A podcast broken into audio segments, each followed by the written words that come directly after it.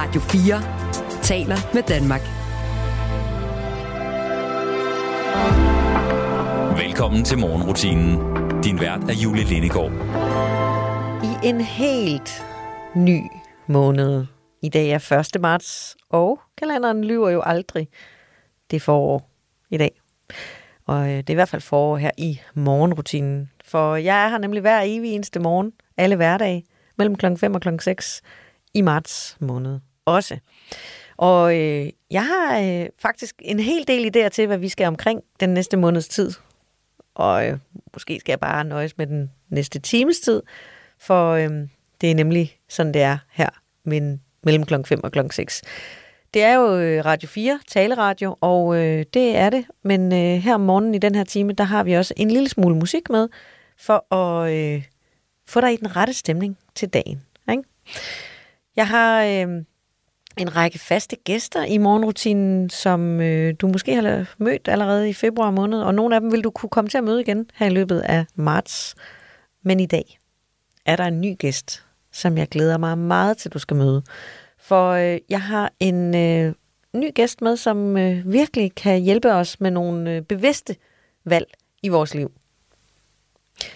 Det handler om, hvordan vi får mere ud af det, vi allerede har.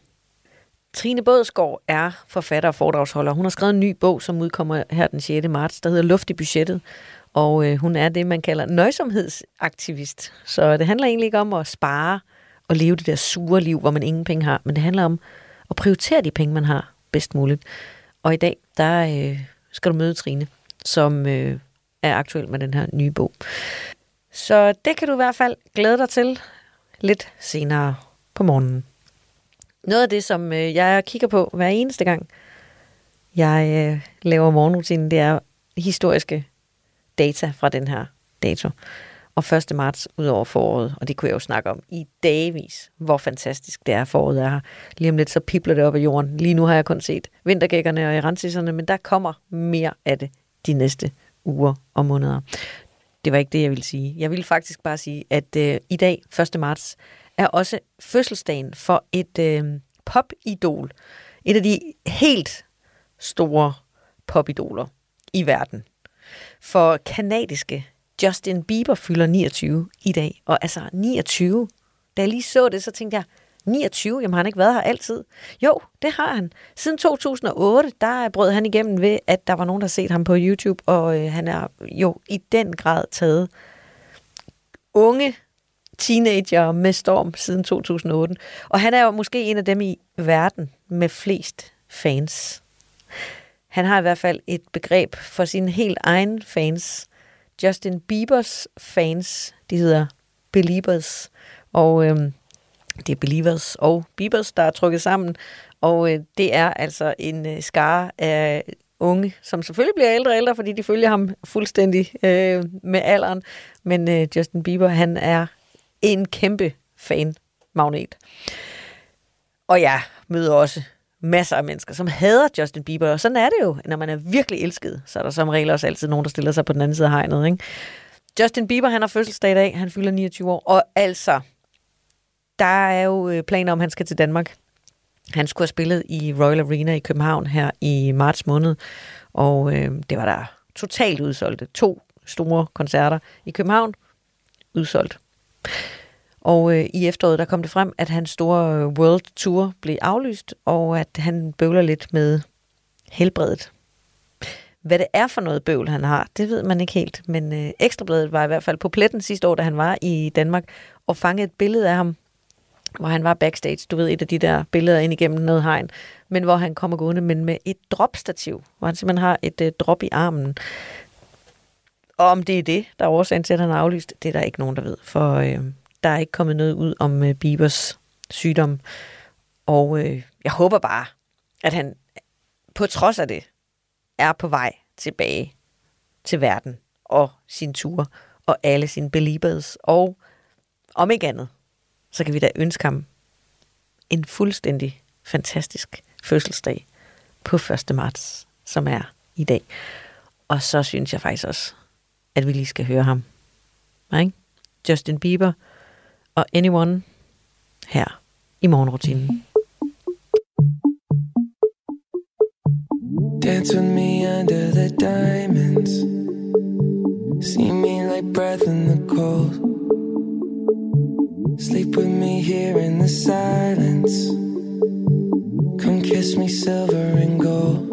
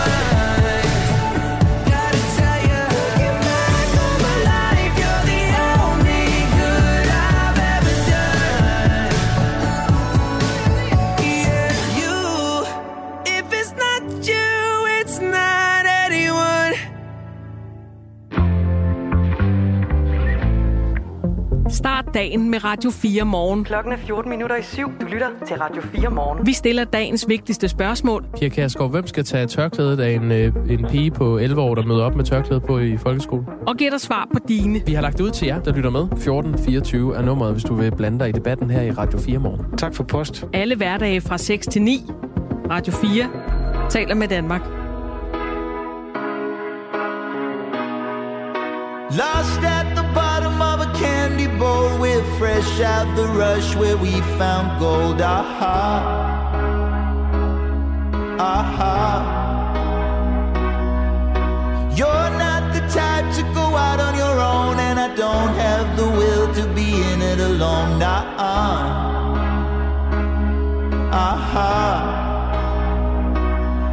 But I'm not the marrying type, I think I should say. But love me anyway. Love me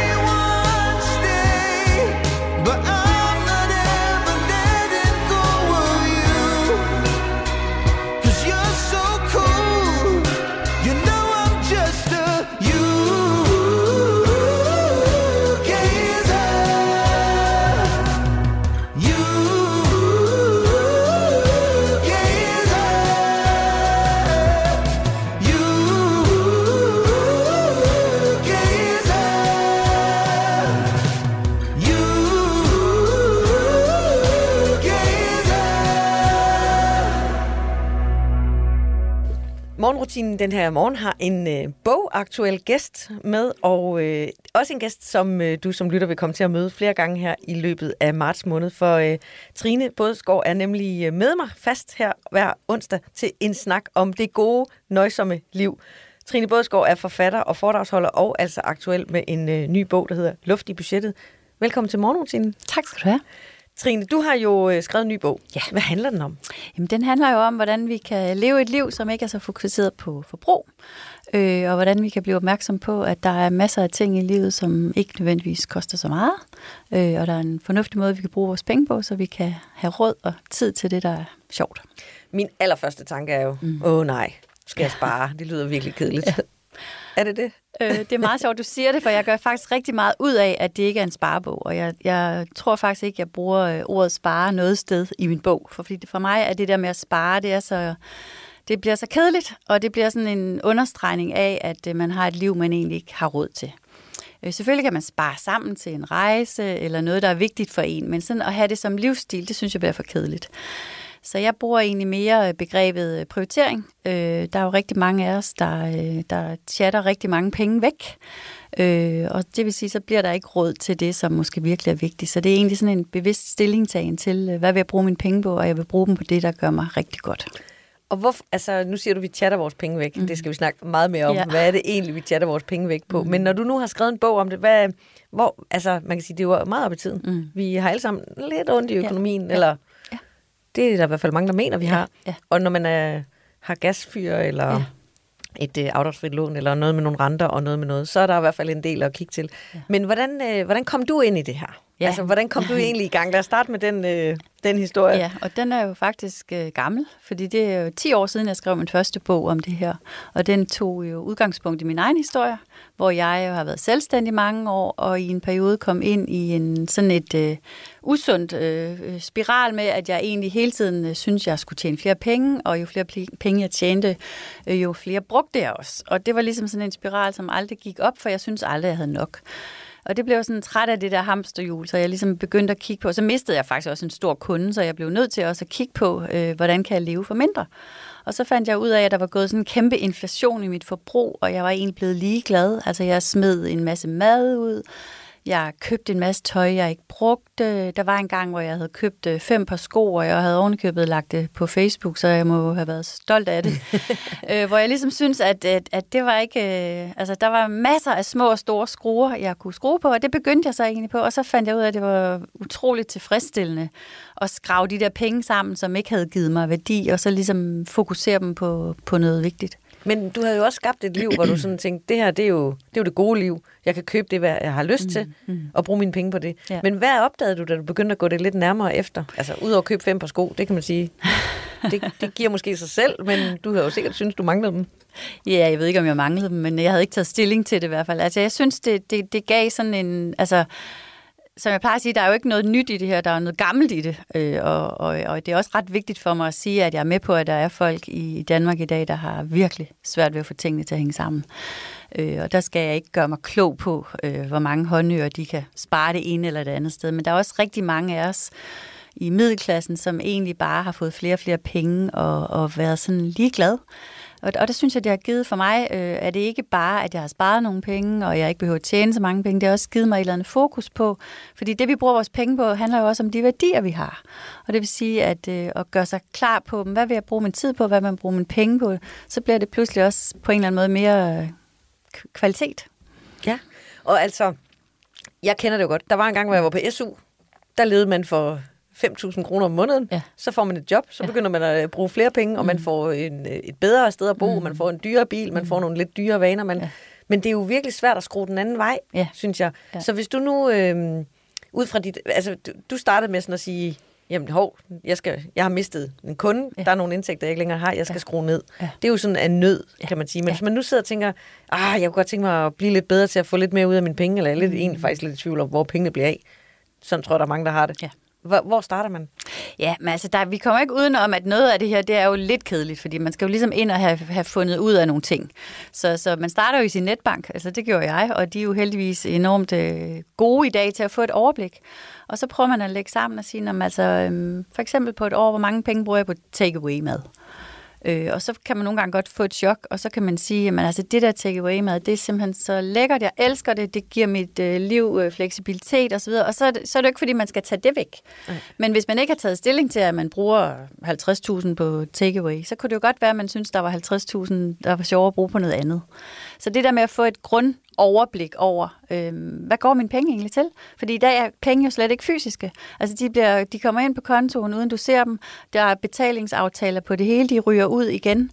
Øh, bare sådan en lille ting som at kigge på, hvad er de der faste betalinger egentlig? Har jeg fået øh, tilmeldt mig tre forskellige streamingtjenester? Har jeg fitnessabonnement? Fordi du, du får ikke du skal ikke tage pengene op af hånden mere, mm. eller op af pungen mere, og derfor så, øh, så mister man nogle gange overblikket. Og holde lidt fast i det her med, fordi er de der tre streamingtjenester det fedeste, og jeg elsker at sidde og se dem, så, så er det jo ikke, fordi jeg siger, at det skal man ikke gøre. Det, det er mere det bevidste valg, jeg ja. Har fokus på. Vi skal snakke meget mere om det, men vi skal lige have et stykke musik, og det kommer her.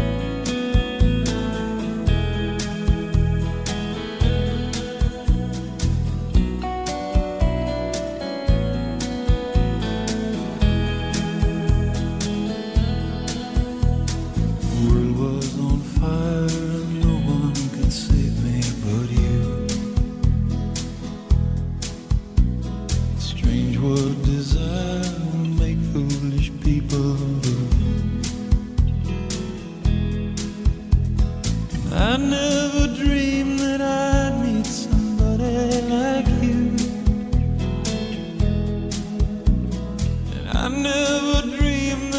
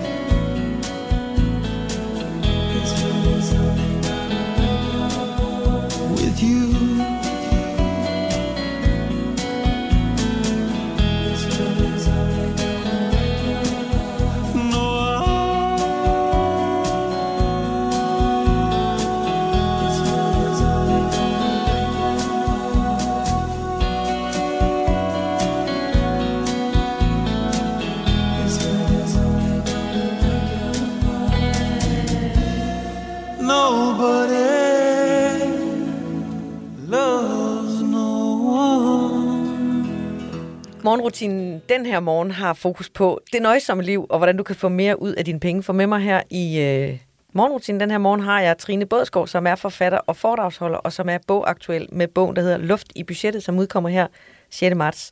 Trine, vi, øh, du udgiver den her nye bog, og det er faktisk en, øh, en, en bog i en række. Du har også øh, tidligere udgivet en bog, men hvad er det, du håber, den her Luft i budgettet bog kan gøre for folk? Jamen altså, jeg kan jo godt ønske mig, at, øh, at øh, mange af os, og mange af mine, øh, hvad kan man sige, øh, ja, mange af os, der sidder her nu, og som har fået store regninger på mad, eller madpriserne stiger, gaspriserne stiger, og alt stiger jo, benzinen stiger, og, og der er mange af os, der, der tænker, shit mand, altså jeg, jeg har sgu ikke råd til det her liv. Øh, Øh, og så, så vil jeg egentlig gerne komme med det gode budskab, at for, for mange af os kan vi rydde lidt op i det, og kan vi fokusere lidt, og så har vi altså rigelig råd til det, det liv, vi gerne, eller vi har i hvert fald råd til det, som vi gerne vil, og så kan det godt være, at der er noget andet, vi, vi egentlig må, må undvære. Men, men, men min ambition er egentlig øh, at, at give folk lidt ro på, og også øh, øh, åbne øjnene for, at der er andre måder at leve på, og der er mange ting, man kan gøre. Øh, dels for at få flere penge, men også for at lave nogle ting, som ikke nødvendigvis koster noget. Og altså, øh, lad os øh, dykke lidt ned i nogle af de gode råd mm-hmm. i bogen, fordi øh, nu starter du med at sige, at det første, man gør, det er at kigge i sin netbank ja. og prøve at blive lidt bevidst om, okay, hvor mange penge kommer der ind hver måned, mm. hvor mange penge går der ud, mm. og hvor går de hen? Ja.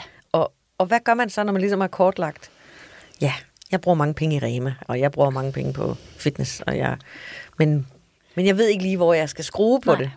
Altså jeg tror måske, de fleste af os, øh, altså for, for mig, jeg kan jo tage udgangspunkt i mig selv, der startede jo egentlig med, at jeg, øh, at jeg havde godt en fornemmelse af, at jeg smed alt for meget mad ud. Øh, og undersøgelser viser jo, at en dansk familie smider for 10.000 kroner mad, som, i, og øh, altså, som ikke fejler noget ud om året. Og, og hvis man forestiller sig at putte, øh, hvad kan man sige, 1000 kroner sedler ned i en plastikpose, så tror jeg, at de fleste af os synes, at det kunne egentlig godt være federe at bruge det på noget andet. Dels af økonomiske grunde, men for mig er det også en etiske grunde i, at, at, at det her mad er blevet produceret. Der er måske dyr, der har ladt livet osv. Så, så for mig var det et... Jeg vidste godt, at jeg smed for meget mad ud. Og så derfor besluttede jeg mig for, nu stopper jeg. Og hvordan... Ja, hvordan det- stopper man med det? Og det er jo Altså- svært at lave om på det hele. Ja. men, men jeg tror måske, at de fleste godt har en fornemmelse af, at vi køber sgu lidt for meget øh, takeaway, eller vi smider for meget mad ud. Og, og så startede jeg egentlig med at have fokus på det, fordi man kan jo ikke have fokus på det hele. Nej.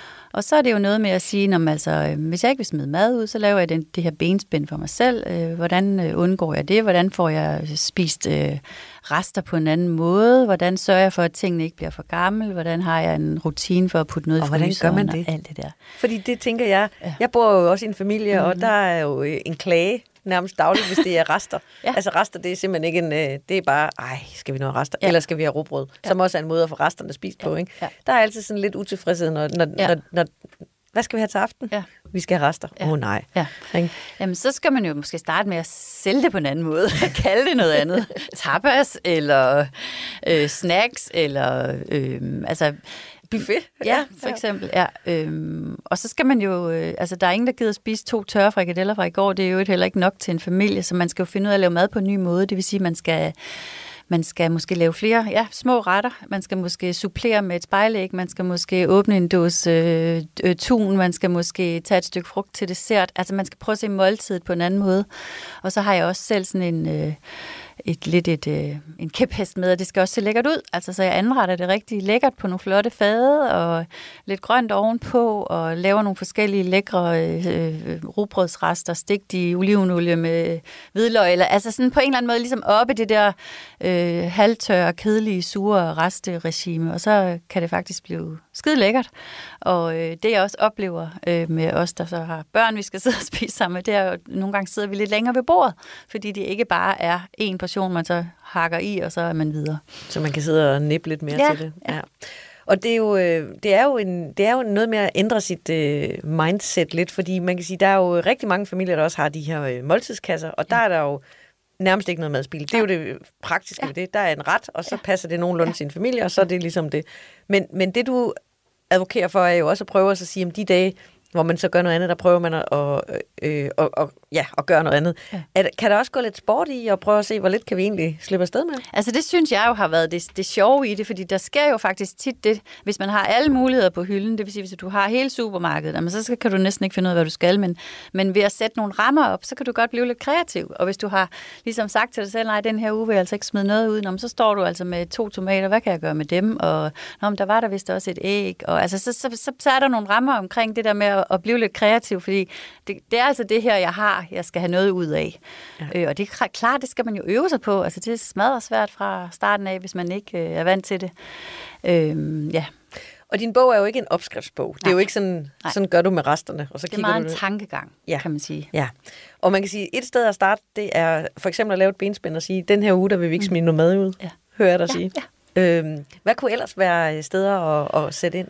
Jamen altså, de faste udgifter, altså øhm, igen, det er dødkedeligt, øh, men, øh, men jeg kan næsten garantere, at timelønnen er høj, hvis du sætter dig og kigger på dine forsikringer for eksempel, som jeg gjorde også der, øh, hvor jeg jo egentlig bare, øh, fordi jeg var enlig forsørger til, til to børn på det tidspunkt, var sådan meget besluttet på, at alle mine, jeg skulle bare have forsikring for det hele. Øh, og så satte jeg mig ned og kiggede på, hvad har jeg egentlig behov for, hvad betaler jeg? Og så, øh, det tog et par timer en regnvejrssøndag, og det var kedeligt, ja. Men øh, så ringede jeg til mit forsikringsselskab og snakkede med dem, og så ringede jeg til et andet, og bad dem give et supplerende bud. Og øh, det første år, der sparede jeg altså 12.000 kroner i øh, forsikringer, fordi jeg simpelthen var overhovedet ikke havde haft fokus på det før. Og så har jeg egentlig øh, gjort det hvert andet år, øh, presset mit eget selskab, fået, fået nogle alternative bud. Øh, så det der med at have fokus på, igen, altså man kan ikke gøre det hele, men man kan gøre noget, og, og, og det er jo faste udgifter måned efter måned efter skat, som jeg på den måde har fået skåret ud af mit budget. Ja. Så og jeg tænker jo, jeg kan jo huske, da, da der var corona, der opdagede jeg en dag, at jeg havde en rejseforsikring ja, i hele verden. præcis. Og der var jeg jo sådan lidt, ah, den får jeg vist ikke brug for lige det næste præcis. stykke tid. Ja. Men så er det jo sådan lidt, når man så skal bruge den igen, så Ja. tænker man, nej, hov, så skal man huske, at man ikke Ja, længere har det er den. rigtigt. Ikke? Og, det, er jo, det er jo det der med at, øh, at, at have lidt, måske lidt mere fokus på, at øh, det måske ikke heller, heller hele tiden ens situation er, som, øh, som den var for de tre år siden, hvor man købte noget. Eller, Ja. øh, der er også mange, der ved jeg, altså i forbindelse med, med netop corona, altså her efter corona, er der rigtig mange af os, der har fået mulighed for at arbejde hjemme. Og der er måske mange familier, der er sådan belært af, af før har to biler. Øhm, og det er jo så også super lækkert at have det, og praktisk og så videre, men hvis man mangler nogle penge, eller man har brug for noget andet, så kunne man måske skiftes til at have hjemmearbejdsdage, man kunne måske supplere med en elcykel, altså du ved, og så har man måske pludselig fået øh, en bil ud af budgettet. Jeg ved godt, det ikke er alle, der kan gøre det, men det er igen det der med at kigge lidt kritisk bevidst. på, ja, Ja. ja. hvad er min livssituation lige nu, og kunne vi gøre ja. det på en anden måde. Og hvis du nu skulle, øh, nu har du arbejdet med det her i mange år, ja. Og det har været sådan en, et, et hjertebarn ja. For dig. Mm. Når du nu kigger sådan på dine omgangskredser, på os andre danskere og sådan noget, hvad, har du så lyst til at, at ruske os og sige, vågn op, der er så mange ting, man kan gøre, eller synes du, at, øh, at den her tid, hvor vi også er, har mere snak om økonomi, mm. at vi er blevet bedre til det? Jeg synes øh, i hvert fald, at det er vigtigt at komme med et budskab om, at, at der er masser af ting, vi kan gøre. Øh, fordi det er jo, hvis der er noget, der ikke er godt i ens liv, så er det jo det der med, at man ikke synes, man har nogle muligheder. Så det der at få en bevidsthed om, at om jeg kan godt prioritere anderledes, jeg kan godt skrue ned for noget, jeg kan få mere noget andet. Altså jeg behøver ikke at, at hvad kan man sige, leve i uh, trænelampens skær resten af livet. Øhm, Og altid have min termokop med hjemmefra. Præcis. Ikke? Det, der, der, jeg køber da også take-away kaffe. Altså, det er også ret vigtigt for mig at få sagt, at jeg er slet ikke perfekt, og jeg håber aldrig nogensinde, der er nogen, der går ud og roder i min skraldespand, fordi der ligger også madspil og så jeg er jo slet ikke perfekt, og folk skal jo heller ikke leve, som jeg synes, men, men jeg vil gerne komme med det budskab, at, at det er måske ikke så slemt, øh, og jeg tror egentlig, der kan, kan komme meget godt ud af det også. Øhm, fordi øh, jeg synes, vi er, altså hele klimadebatten, altså vi, vi, vi, vi kan jo ikke forbruge os ud af det her, øh, det her liv, så vi skal jo på en eller anden måde begynde at, at, at kigge lidt anderledes på det. Jeg ved, du også har kigget i tidligere generationer og, øh, og lært noget af blandt andet din mor. Mm. Hvad, er det, hvad er det, hun har lært dig, da du først fik øje på det her, ja. At du havde et lidt stort forbrug på alt muligt selv? Hvad var det så, du fik øje på? Jamen, det var meget sjovt, det der med, min mor kan jo slet ikke forstå, at jeg kan skrive bøger og holde foredrag fordi, om det her med nøjsomhed, fordi hun siger, det er jo bare sådan, man gør. Og det er jo sådan, hun er opdraget. Det er jo egentlig også sådan, at jeg er opdraget. Og det var egentlig dejligt at opleve, at, at mange af de værdier og sådan noget, dem havde jeg jo et eller andet sted i min rygsæk. Øh, men, jeg, men jeg synes for eksempel sådan et eksempel som, at min mor, hun, øh, altså, hun, hun laver god mad og lækker mad. Hun smider ikke mad ud. Hun har, hun har altid smart i tøjet og så videre, men hun, hun køber sådan efter det der meget gammeldags princip om, hvad man har brug for. Altså, mangler hun et par kårebukser, så køber hun et par kårebukser, men hun har ikke syv par kårebukser. Øh, så det der med ligesom at, altså der er forskel på forbrug og det, man har brug for. Ja. Det synes jeg er en meget god tanke. Ja, og den generation, man kan sige, den, jeg tror, der er jo nok sådan to øh, spor i den der øh, efterkrigstids øh, generation mm. der. Nogle af dem, som virkelig var med på, at alt er muligt, og man kan købe sig til alt og sådan noget, det betyder ikke det store, fordi man har penge nok. Ja. Og så dem, som faktisk har lært, at, at man er nødt til at, at nøjes og, Ja. og bruge hele hele øh, kålhovedet, Ja. og det kan bruges på mange forskellige Ja, måder. ja. Ikke? Så der, der er også noget, Ja. vi, vi måske har glemt lidt som Ja. generationer, fordi man kan bare gå op og købe en pose kål, Præcis. der er færdig Ja. snittet. Ja. Den koster så otte gange så meget som et kålhoved, men Ja. til gengæld er det nemt. Ja. Og den der convenience, eller den øh, nemhed, den er jo også en faktor i mange travle super, liv. Ikke? Og er super lækkert, og jeg køber selv sådan noget snittet grønkål, der er vasket og så videre. Så, så, så det er jo igen ikke, fordi man ikke skal gøre det. Man skal bare være bevidst om, at man kan gøre noget andet, hvis det er det, man har brug for. Nu er det måske ikke lige på kålhovedet, jeg vil vælge, og, og, og det er jo heller ikke der, man henter de store penge, kan man sige. Men igen, altså det behøver ikke at være øh, indfløjende tomater fra øh, Spanien. Øh, man kan lave en, en kålsalat om vinteren af lidt æbler og, og et hvidkålshoved. Det, det, det koster 10 øre, eller jeg ved ikke engang, men en ingenting. Ja. Øhm, og det er jo en mulighed, øh, men man skal vide det, og man skal tænke over det. Og det er jo vane, når man går rundt i supermarkedet. Jeg køber i hvert fald, det kan jeg i hvert fald se, de samme ting. Ja. Hver eneste gang, jeg går rundt, uanset om det er marts eller om Ja. ja. det er august. Det er de samme Ja. ja. øh, frugter. Ja. Der kommer bananer i kurven hele Ja. året, der kommer, og Ja. de koster selvfølgelig lidt forskelligt, Ja. afhængig af, hvornår de er i sæson, de her Ja. øh, Ja. råvarer. Og det er en anden lille bitte tip at kigge på de her priser og se på kilo og på literpris. Fordi jeg har også i mange år købt jeg den samme tandpasta, så fandt jeg ud af, at den koster altså, jamen altså svimlende beløb, i, hvis du kigger på literprisen. Ikke? Og, og jeg købte den egentlig bare fordi, at den har jeg altid købt. Jeg kan lige så godt bruge en anden, som kostede mindre, men det var bare vane. Men hvis man begynder at blive bevidst om de der ting, så er der masser af små og store steder, man kan... Ja, og man kan sige, toiletpapir, det er virkelig dejligt med lambi, eller det der helt tykke dyre.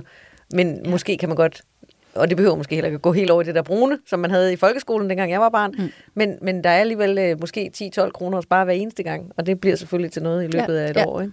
Mange begge små er der Ja, ordsprog, der Og det, man kan sige, vi har mange af os har jo lært at tage en øh, plastikpose med, når vi går ud og handler, Ja. ja. fordi det nu koster Ja. 4-5 kroner. Ja, Ikke? jo. Og, og, øh, og det, det kan jeg i hvert fald huske, at der var mange år, hvor jeg tænkte, ja, jeg Ja. burde også være sådan en, der havde Ja. min kurv eller min Ja.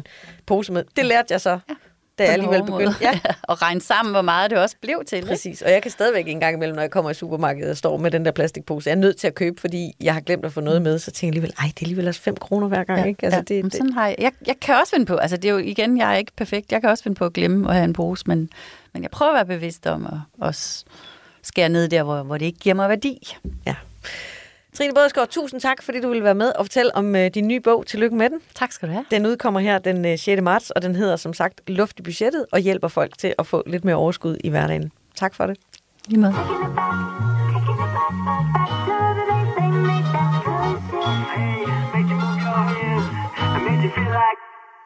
When the rhythm gets you high,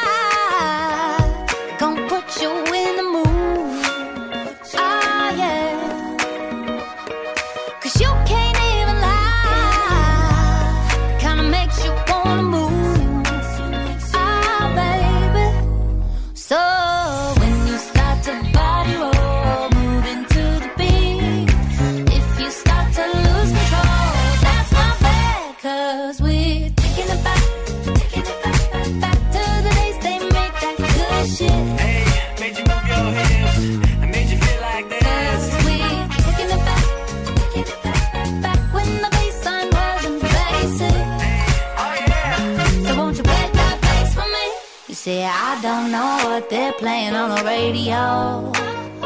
But if it ain't that old school, it ain't got no soul. So let me show you how to do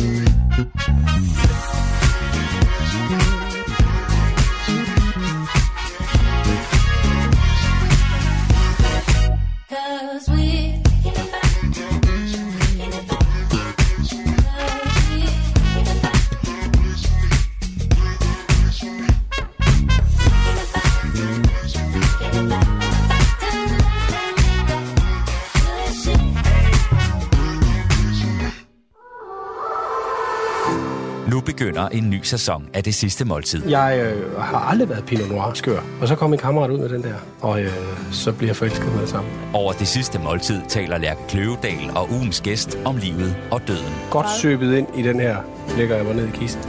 Lyt til Det Sidste Måltid i Radio 4's app, eller der, hvor du lytter til podcast. Jakob Lohmann, hvad skal der stå på din gravsten? Jeg tror, der skulle stå tak for den gang. Det er vel også et skuespiller-exit. Ja. Radio 4 taler med Danmark.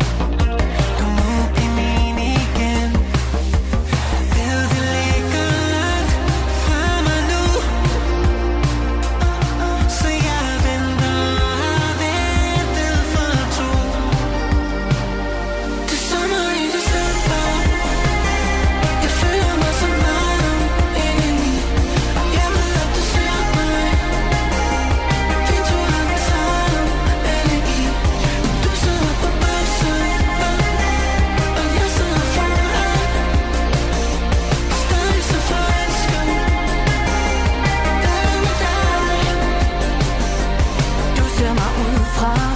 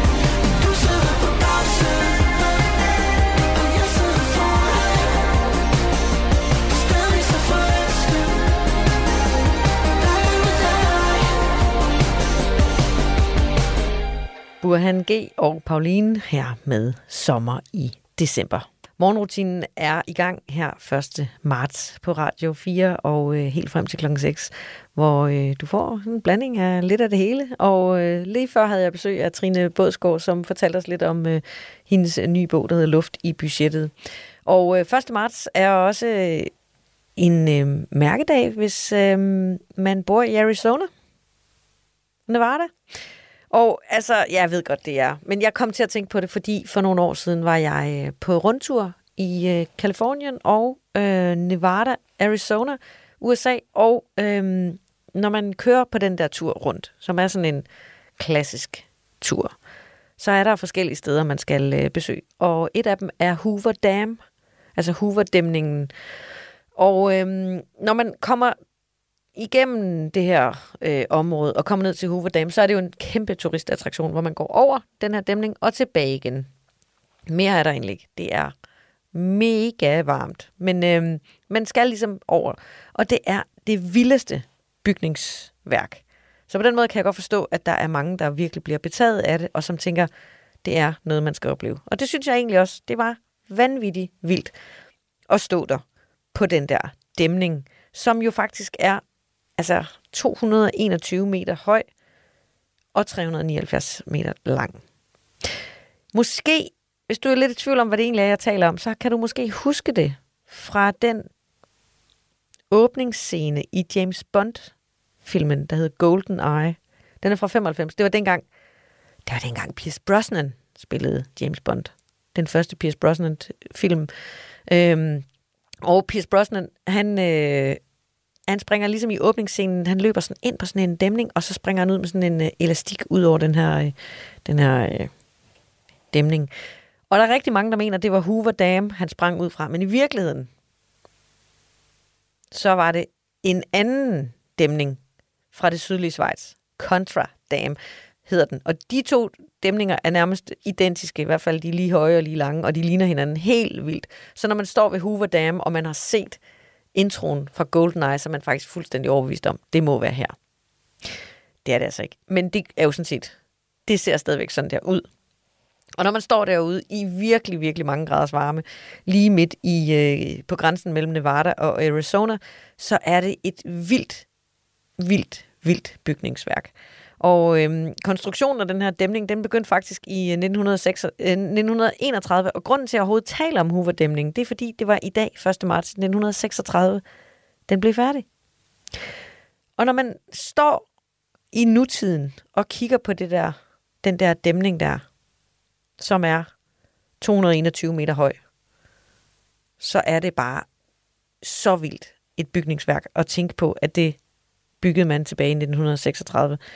Det er øh, altså et øh, ret, ret vildt bygningsværk. Og der er øh, 17 vandkraftsgeneratorer ved Hoover Dam, som producerer strøm til øh, en stor del af Arizona, Nevada og også en stor del af Kalifornien.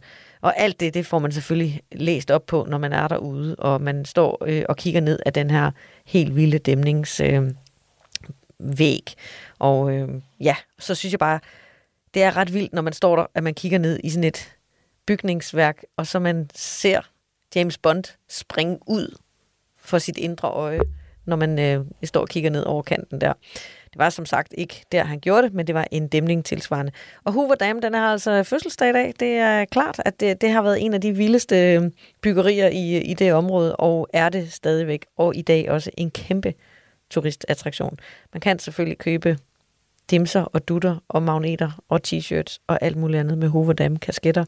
Og ja, jeg kom også hjem med en souvenir. Jeg kom hjem med en øh, julekugle til at hænge på juletræet.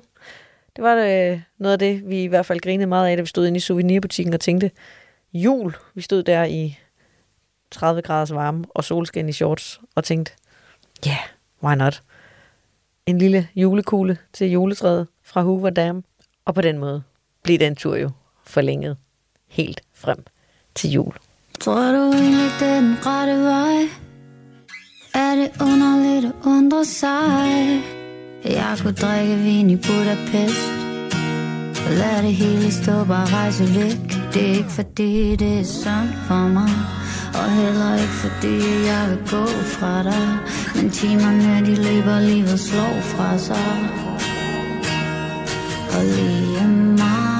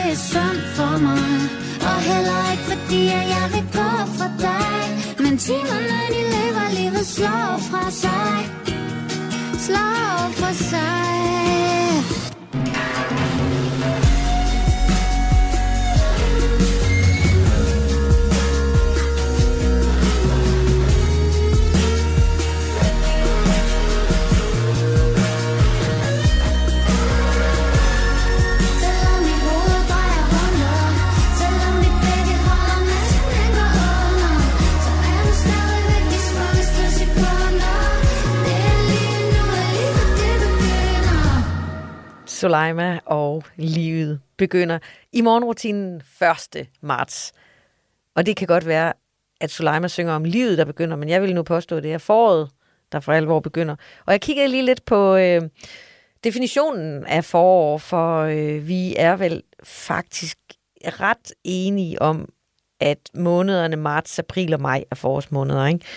Men øh, hvordan definerer man ellers foråret? TV2-været har defineret den første meteorologiske forårsdag som den dag i foråret, hvor termometeret viser 15 grader eller mere.